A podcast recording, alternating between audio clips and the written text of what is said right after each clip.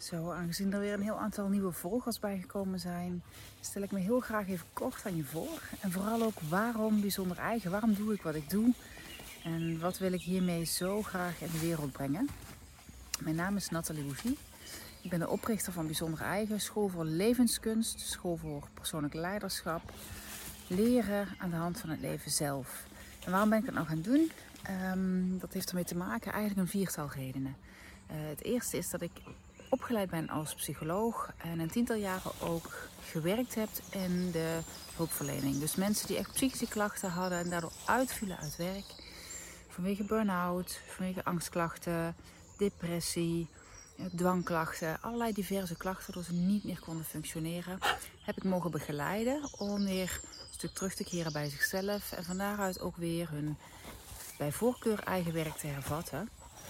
Um, wat ik daarin zelf merkte was dat ik steeds meer behoefte kreeg om op het moment dat mensen eigenlijk de symptomen waar ze last van hadden, um, ja, daar voorbij waren en er een soort nulpunt was, dat ik meer begon te ontdekken.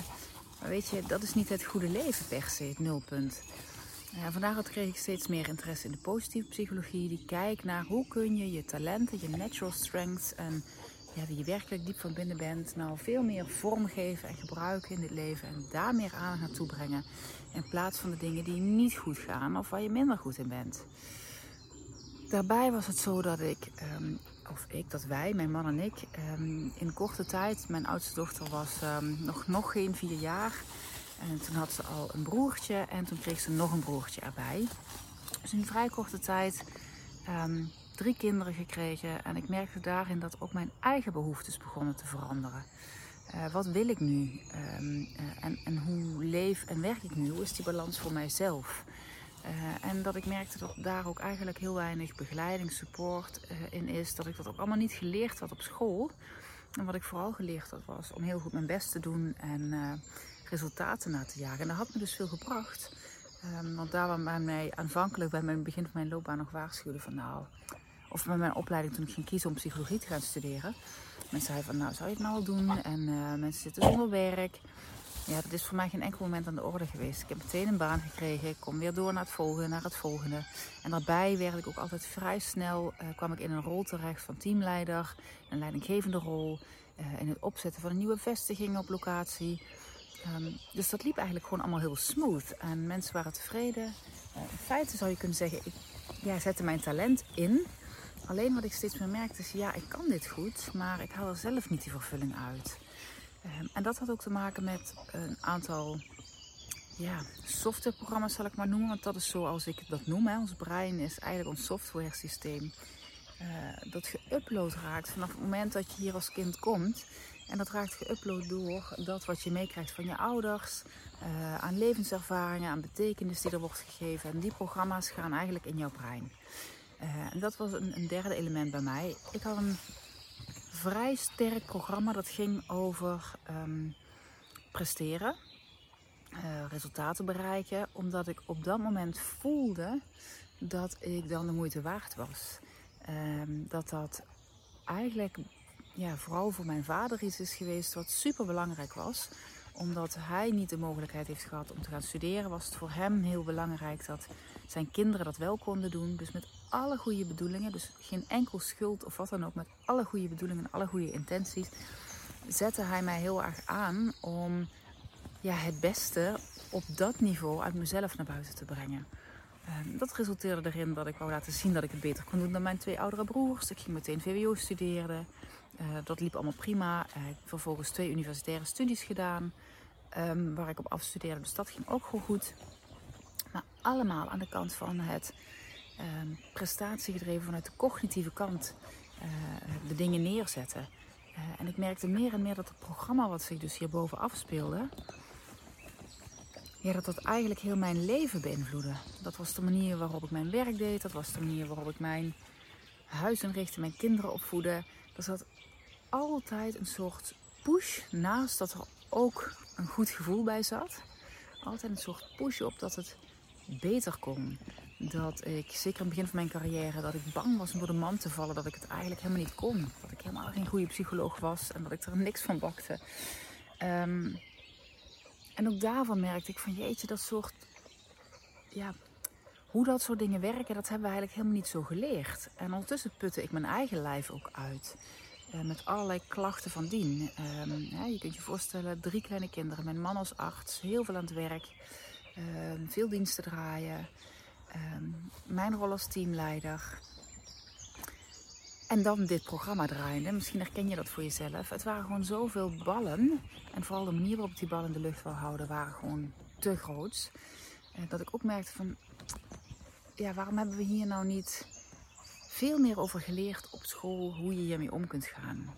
want ik ontdekte via de positieve psychologie en via een aantal andere uh, verdiepingsslagen die ik toen maakte, dat je wel degelijk je eigen software kunt programmeren. Dat je dus zelf je eigen patronen echt kunt veranderen. Maar op een hele andere manier dan ik tot dan toe had geleerd vanuit mijn opleiding als psycholoog.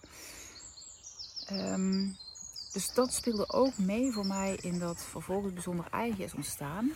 Uh, omdat ik daarin ja, zo graag iedereen wil inspireren en wil laten weten dat je echt je eigen leven kunt creëren. Dat je uh, je oude patronen kunt leren loslaten en dan niet door op het niveau van de patronen te gaan werken, maar op een vele diepere laag van zijn, vanuit je inner being. Um, en, en, van daaruit is het veel makkelijker om dus een, een, nieuwe route en een nieuw programma te gaan draaien in je brein. Dus dat speelde voor mij ook mee in uiteindelijk het verlaten van mijn loondienstverband. Uh, en het gaan ontdekken van ja, wat dan wel en hoe, hoe ziet het er dan uit? En dat daar uiteindelijk bijzonder eigen uit voortgekomen is. En een vierde hele belangrijke voor mij is, ik wil echt zelf het verschil maken voor mijn kinderen. Want zolang als ik mijn programma's blijf afdraaien die ik heb gekregen van mijn ouders en zij weer vanuit hun ouders en het systeem hebben meegekregen, geef ik dit ook door aan mijn kinderen of aan onze kinderen. Uh, en ook daarin wil ik het verschil maken. Want zodra ik met mensen mag werken die zelf kinderen hebben, maar ook mensen die samenwerken met andere mensen in teams, met collega's. Um, wanneer jij jouw programma verandert en je weet hoe dat moet, dan ga je iets anders doorgeven aan de mensen in jouw omgeving. Dat betekent dat jij het verschil gaat maken voor jouw kinderen. Dat die niet opnieuw ditzelfde programma gaan afdraaien. Dat jij ze kunt leren hoe ze zelf hun brein kunnen programmeren. Hoe ze ja, op super eenvoudige manieren hun lijf kunnen verzorgen.